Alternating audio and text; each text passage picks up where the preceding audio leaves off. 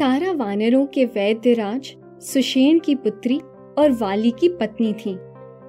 तारा एक अत्यंत ही समझदार स्त्री थी और सदा अपने पति को योग्य सुझाव देती थी। अपनी मृत्यु के समय, वाली ने सुग्रीव से तारा की सुरक्षा करने और सदा उनका सुझाव मानने का परामर्श दिया था।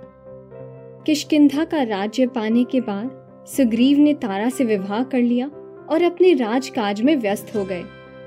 सुग्रीव को देवी सीता की खोज का कोई भी प्रयास न करते देखकर लक्ष्मण जी को अत्यंत क्रोध आया और उन्होंने सुग्रीव को इस अवहेलना का दंड देने की सोची। क्रोध से भरे हुए लक्ष्मण जी को देखकर भयभीत सुग्रीव अपनी पत्नी तारा की शरण में गए। तारा ने लक्ष्मण जी से बात कर उनका क्रोध शांत किया और तुरंत प्रभाव से किशकिंधा की वानर सेना को सीता माता की खोज के कार्य में लगाने का आश्वासन दिया।